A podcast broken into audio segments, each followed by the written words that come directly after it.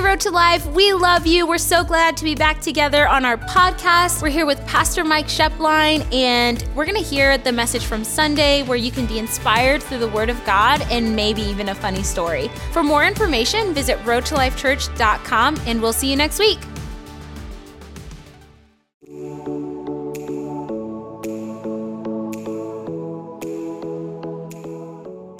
I'm not going to give you my title yet, but I'm going to give it to you a little bit down the tracks. Um, it, we're we're going to start a new series today, but I want to just kind of set something up, and, and that is this that, you know, when, G, when Jesus came, one of the most profound things that he lived and he revealed was that God was relevant, he was fresh. That if we could put a name on it, he cared. God, he, he cared about people. And because of that, he could be trusted in everyday life. It wasn't just a religious, segmented box of religion. Oh, this is my religion box, but then this is my personal life right over here. And he revealed that. He brought an understanding and a perspective that had never been seen, much less realized in those that were in the first century church, or we could say at, at that time. I don't think it's a lot different than today. You know, if, if I think if you were to look, if you were to ask a very simple question, what is God like? Jesus is the will of God in action. If you want to know what God's like, just look at Jesus. It says in John 1:18, it said it speaking of Jesus, it says nobody has seen God, his essence, his divine nature at any time the one and only begotten God, that is the unique Son who is in the intimate presence of the Father, he has explained him and interpreted and revealed the awesome wonder of the Father. Jesus was an exact expression. You want to know what God's like? Look at Jesus. He is God is just like Jesus. And you know when he when Jesus came, religion had relocated God to lists of do's and don'ts. And I don't know what your background is, but I was kind of raised in that where it was almost like you got a do list. How many of you are with me? But the don't list is like a hundred times bigger than the do list. And so, and they had relocated it in the religious leaders of Jesus' day so much believed that God was into lists that what they did is they took the 10 commandments, the original 10, and then they came up with 300 more more that they called the traditions of the elders. That then it would like when they talked about the Sabbath, then they would come up with 10 more things that go along. And because they just believed that God was into do's, he was into don'ts, and that their relationship with God was based on all do's and all don'ts. And Jesus comes on the scene and he turns that thing upside down. And I want to be clear Jesus walked in the light and obeyed all the 10 Commandments, but all of the traditions and all of the stuff that he just kind of turned it upside down. And you just roll back and you look, starting with his disciples. If you look at his disciples, I don't know how you are, but this is how my brain thinks. If you read the Gospels, Jesus is walking along and there's two fishermen casting their nets, and their dad's name is Zebedee. They have hired servants, and Jesus turns to them and he says, Come and and follow me. And the Bible says they left their nets immediately and followed Jesus. Peter did that. If you look at the disciples, three of them were entrepreneurs, three of them. And those were the three that became leaders. But now I'm just going to be super honest with you. They didn't really know who Jesus was. They knew he was a rabbi, but they they they literally left their business. They left everything and they followed Jesus. And and I, the way that I am is I look at that and I'm like, those guys just left a family fishing business that had been in their family and they just left. But I, a lot of times, what we don't understand is very simply this they were in their 30s, the disciples were in their 30s. That if you were ever, the highest calling of a Jewish young man would be to be tutored or come underneath a rabbi. And that usually occurred. They were picked by the rabbi. You couldn't just go, but you were picked by the rabbi when you were between 13 and 15. And then he would say, You come and follow me. And then you were one of his disciples. And so when you look at the disciples with Jesus, the highest position a parental pride could have would be to be a underneath a rabbi. Jesus comes around and these guys are fishermen. They have been passed over so many times that they're literally 15 years beyond the age of being picked. And Jesus looks at them and he says, Come and be my disciples. Jesus calls everybody has given up on you, but guess what? God hasn't given up on you. It's never too late. You're never too old that God has a plan for your life. And that is why they left their nets. They're like, oh my gosh. And notice the dad didn't object and the dad didn't say, wait a minute. You're my next generation. He's like, You go because Jesus is a rabbi. You know, you look in the New Testament, and what was revolutionary that Jesus was meeting people in their practical needs. In their practical needs.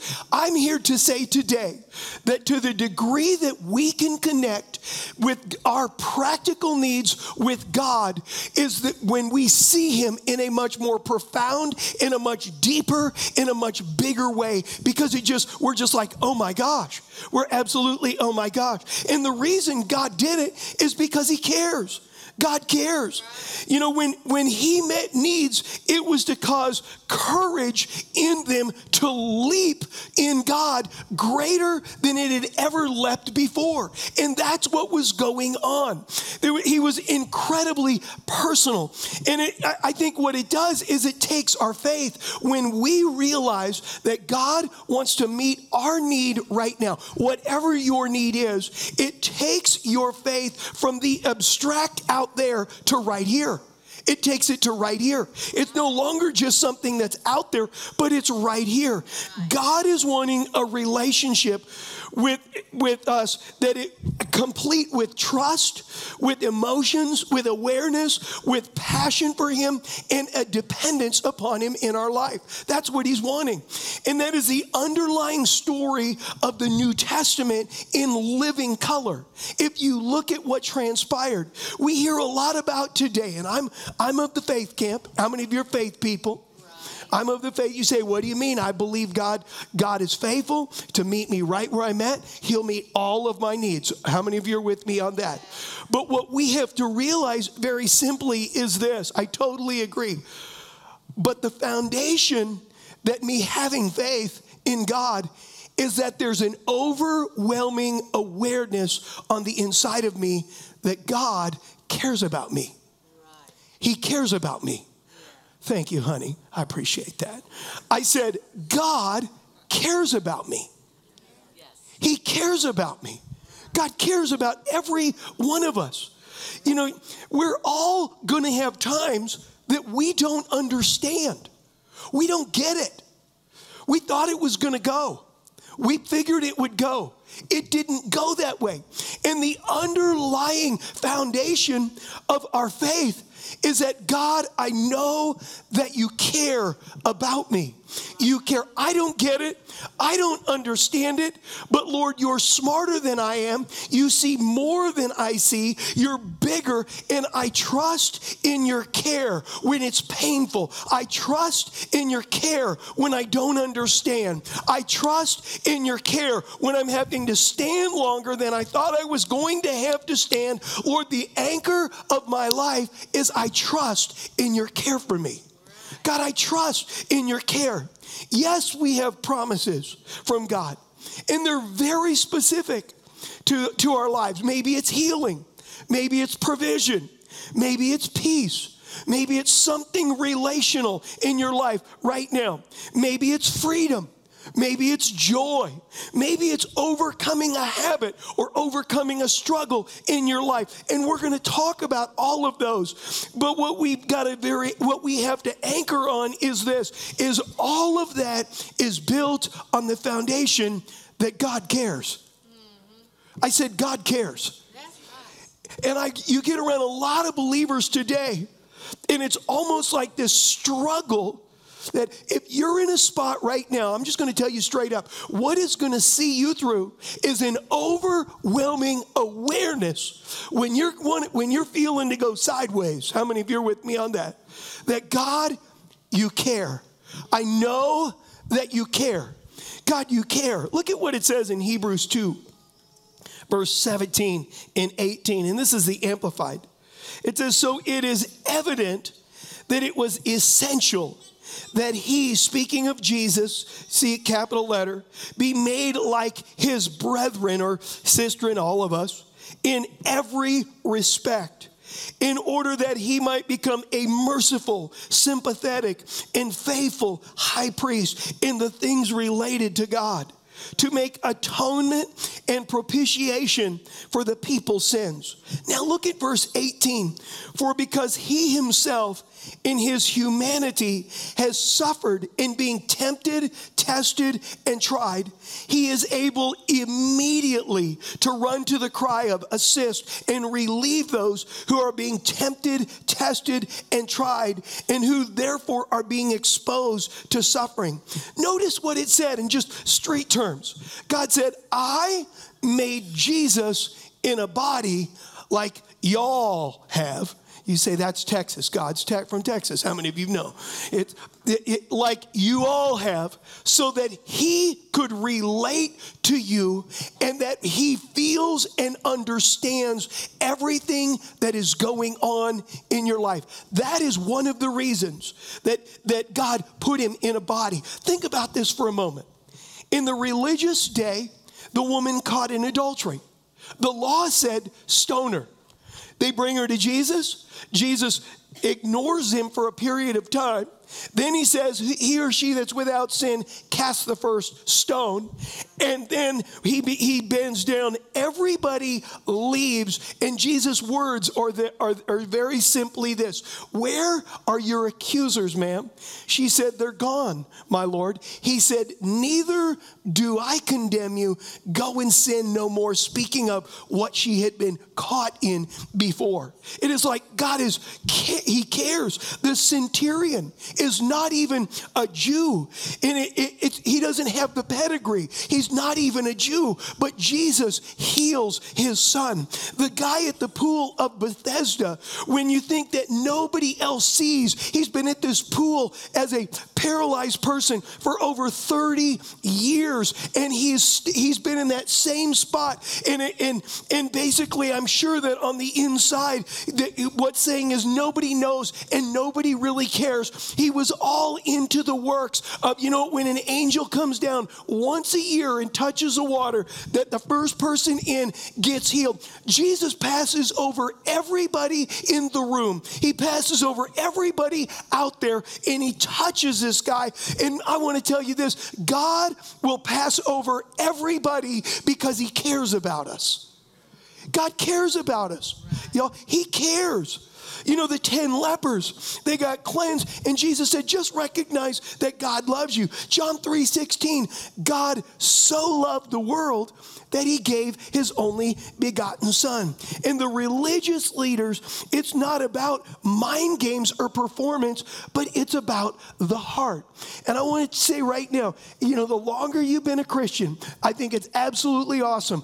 But the underlying foundation, when you talk about your needs, when you talk about something going on in your life that you need God, the underlying foundation has to be God, you care about me. Lord, I know that you care about me. Lord, I know that you're touched with my struggles. God, I know that you know where I'm at. And even though I don't get it, even though maybe right now I'm having to stand, that God, you see, you know, and you care. Look at what it says in, in Galatians chapter 4, verse 4 Galatians 4 4 through verse 7.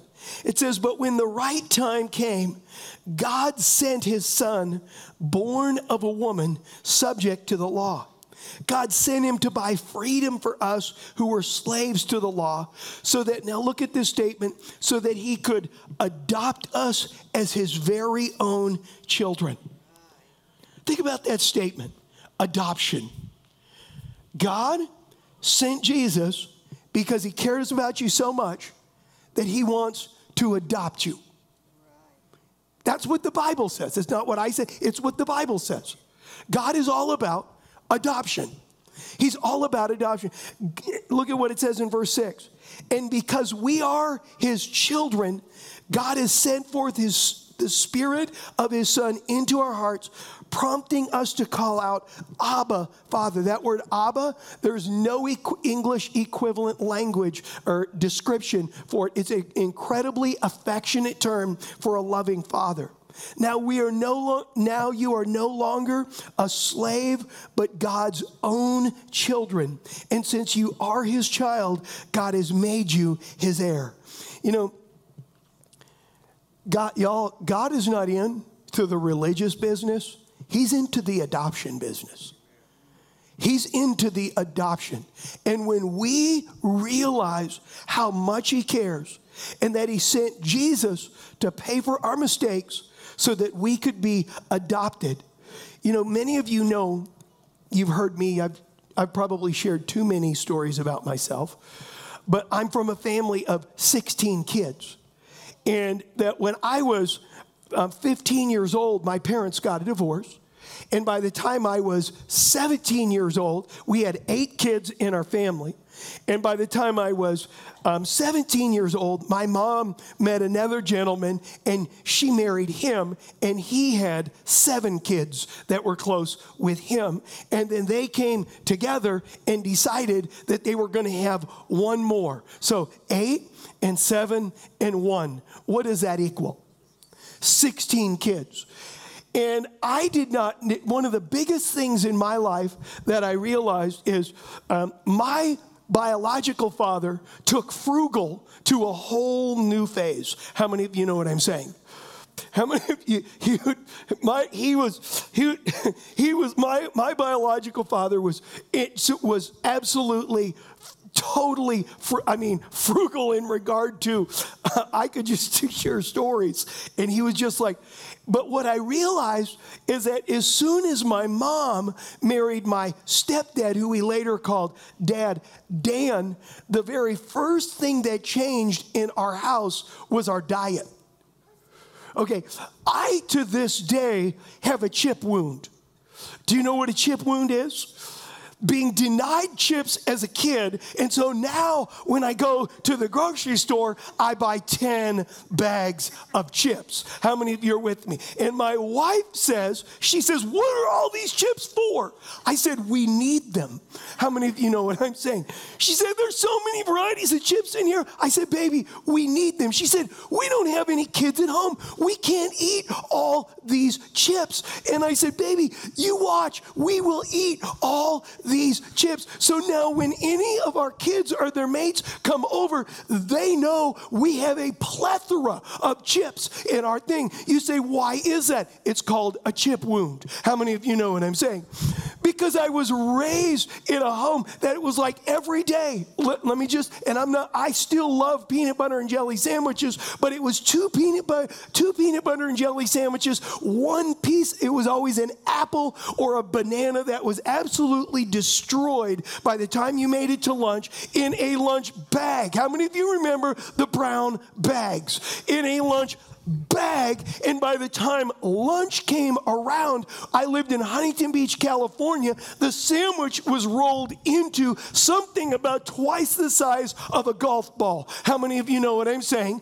And the jelly was bleeding through it, and you rolled it back out and you ate it with your piece of fruit. That was my lunch. It was healthy, praise God. I'm grateful. But I, we got bologna about one time every two months. Bologna bologna was like prime rib. How many of you are with me on that? It was like, oh my gosh, we got bologna. You know what I'm saying? My mom marries my stepdad, And what I immediately realize is, oh my gosh, this is what heaven must be like. Because he owned six donut shops. He would go to the place to get all of his stuff, and he would pick, up, pick us up boxes of pizza crusts and cheese and all of this stuff and bring it back. And I was like, oh my gosh, I never realized. And the very, so you say, what was the first thing about your stepdad? The food was incredible. The food was absolutely incredible. But I want to tell you something. I didn't find out till I was 19 years old that when my dad and my mom got divorced, my dad said to my mom, I will never give you a dime for those children. They're your children. When my stepdad married my mom, and when I found out, I had I said something to my mom. And my mom said, "Dan always treated you like you were his own children, and he told me this in private. When I married you, your children became my children, and I will take care of whatever they need, never once. And I'm just going to tell you, he wasn't saved, and we weren't saved, and we were a mess. Are you with me on that? And, and we were in we were in absolute mess but what he did is he stepped in he married my mom uh, and we all became basically it was almost like and and then, and then when the last kid turned 18, my dad reappeared because he thought, oh, you know, but it was too late by then. But I want to tell you something. He stepped in and he just basically said, I'm going to cover this. I'm going to I'm going to adopt this. Ephesians 1 5 says this God decided in advance to adopt us into his own family by bringing us to himself through Jesus Christ. This is what he wanted to do, and it gave him great pleasure. God adopted us, and the underlying foundation we got to get in our heart in our relationship with Him is He deeply cares about every one of us. Deeply cares. Deeply cares when you're going through it. Deeply cares. We just read the verse Jesus was made in a body like you have, so he could relate to your pain. He could relate to when you're going through it. Look at what it says in Romans 8, verse 15. So you have not received a spirit that makes you fearful slaves. Instead, you received God's spirit when he adopted you as his own children. Now we call him, there's that word again, Abba, Father. I want to tell you something. If you've made Jesus the Lord of your life, with every wrinkle, with every everything he got, he looked and he said, I picked you I adopted you and I deeply care about you. Deeply care. Never forget it. Some people, it's almost like they talk about God in the abstract. No, God is here right now. Every day, He openly demonstrates His care for each and every one. This is foundational to everything about God. And I'm just gonna make the statement who's your daddy? Who's your daddy? You can have the best dad in the world, but they will never compare to the goodness of God over your life. He's, he, and, and we've got to come to the spot in our life. Did I, I, I never gave you a title, did I?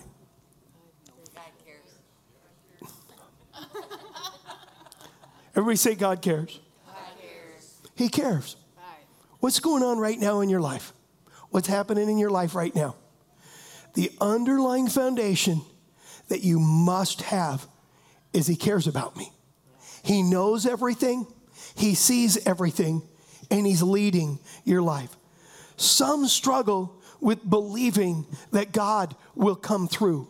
And one of the primary reasons is, is that they don't know how much God cares and that He's adopted them. They don't know. They don't realize how much. And until we really know this, a relationship with God is going to be belabored rather than a natural affection and a deep connection within our life until we come to the spot where it is an awareness, it is going to be a belabored relationship. The purpose of Jesus was to pay for my mistakes, to reveal how much God loves me, to give me the option of adoption in my life, where I could say, Yes, God, I choose you. And that changes everything. Look at what it says in John 1, verse 12. But to as many as did receive and welcome him, he gave the right, the authority, and the privilege to become children of God. That is, to those who believe in, adhere to, trust in, and rely on his name. Notice the statement as many as received him, he gave the right to become children of God. Many of you don't know our story, my wife and I's story, before we came here, is we lived in Southern California. And I knew that God was nudging me on the inside. Something you say, How did you know? I didn't know what it was, but on the inside, there was just a little unrest on the inside. And, um, and I said to my wife one day, I said, Life is too easy here. That's what I said to her. And she's like, How many of you know, don't tell your wife that? Because she was like, What's going on? What are you doing? I said, I don't know. I just feel like, I just feel like. And when we decided to move to Michigan from Southern California, life in California was incredibly easy on me, on us. It was not difficult. It was like, it was just smooth. It was really easy. And I remember that our neighbors, we had these adopted grandparents, and their name was Ray, Ray and Marie, but we called her Marie. And they had adopted us. I mean, I'm just going to tell you, if you got kids, you need to pray for neighbors like this she would come over two or three times a week to us and say to us, Don't you want to go out on a date? Would you love for me to watch the kiddos tonight? And we are like, Yeah, yeah. You know what I'm saying? And we got free babysitting whenever we wanted. And and I remember that they became like our our our parents, surrogate grandparents. And when we told them we were moving, they cried. And they said this could we come with you? We're like, and we, we both looked at each other and they said, we would consider that. And we're like, well, I don't know about that. You know what I'm saying? And so, but they said, this is what they said. They said, maybe you should keep your house here because you don't know how it's going to work out in Michigan.